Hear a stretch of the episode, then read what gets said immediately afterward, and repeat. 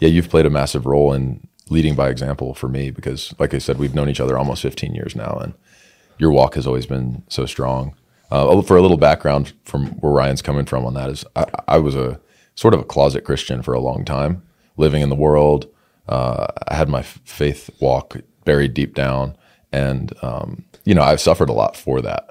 So to watch you, who I always thought, like back when we met, we were 21 by the way when we met. Yeah, 21. We're 34 now. Yeah, we're 34 with kids and yeah, 21. We were young guys drafted by the Oakland A's, thinking we're hot stuff. Yeah, we were hot stuff, sleeping on those buses. Yep, living in the boogaloo. But yeah, I feel like the way that I've changed from valuing what's cool in the world, and hey, I need to do what's cool and what looks the way that I see a good man being, it contrasts with the caricature that I was given of a Christian growing up, where it was more of that passive.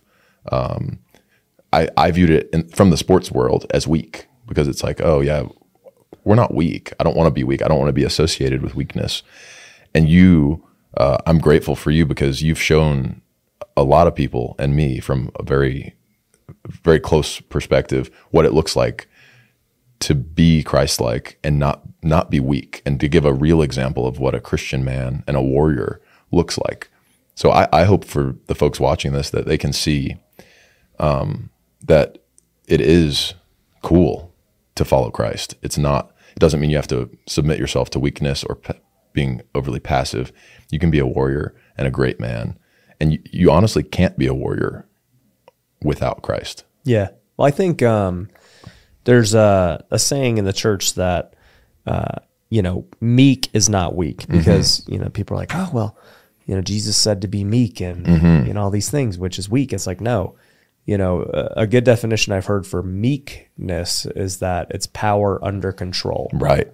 And weakness is simply, you're just weak. You don't have power. Incapable. You're incapable, right? Mm-hmm. Meekness is the opposite. It's like you have power, yet you choose not to use it. Yes. Unless you need to. Right. And so, yeah, for me, that's something I've always thought about, where it's like, man, I know I can do a lot of things. Mm-hmm. I know I could build a lot of businesses. I know I could, pursue worldly things, right.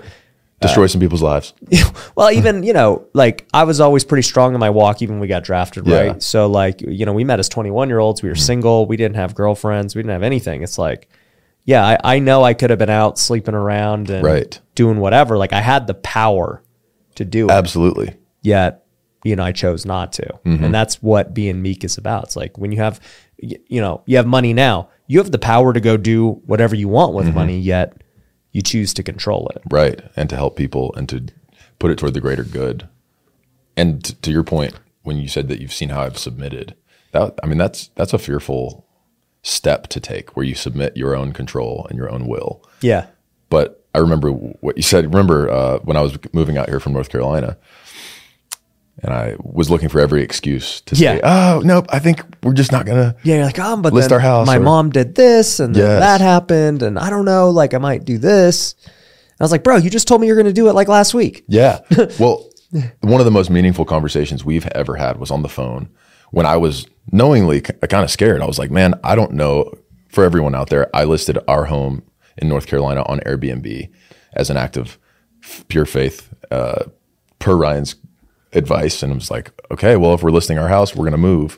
And what better place to move than to Vegas, to be more of a part of, frankly, the Bible study here and the group of faithful Christians that I was so inspired by when I would come to visit. You'd come to visit and you saw it. I saw it and I felt it. And I'm like, wow, this is powerful. And this is what I want for my family. And this is what I want for my children.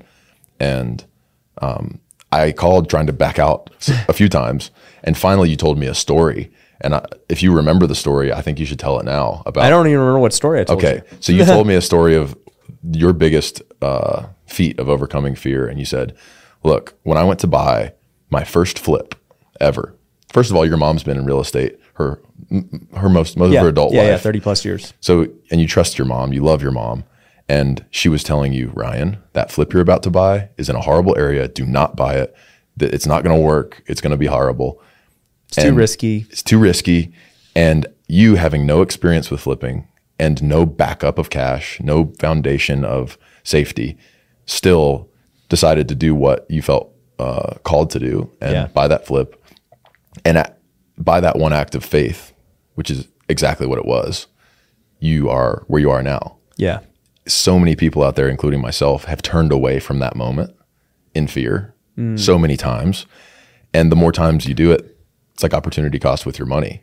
You're losing opportunity to act faithfully, and you kind of dig a hole for yourself in fear, and it makes it harder and harder to step out and to have a open heart to what Christ has planned for you. And that story that you told me that night, I said, Erica,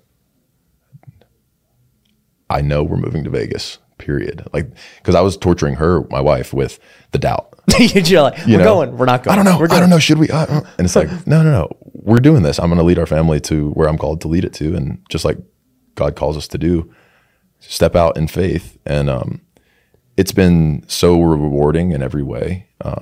And like you said, Wealthy Wednesday leading to this and the impact that we can have, not only with the show, but with the music and with just showing the community out there what it looks like to stand on that hill and not be ashamed of your faith. Yeah.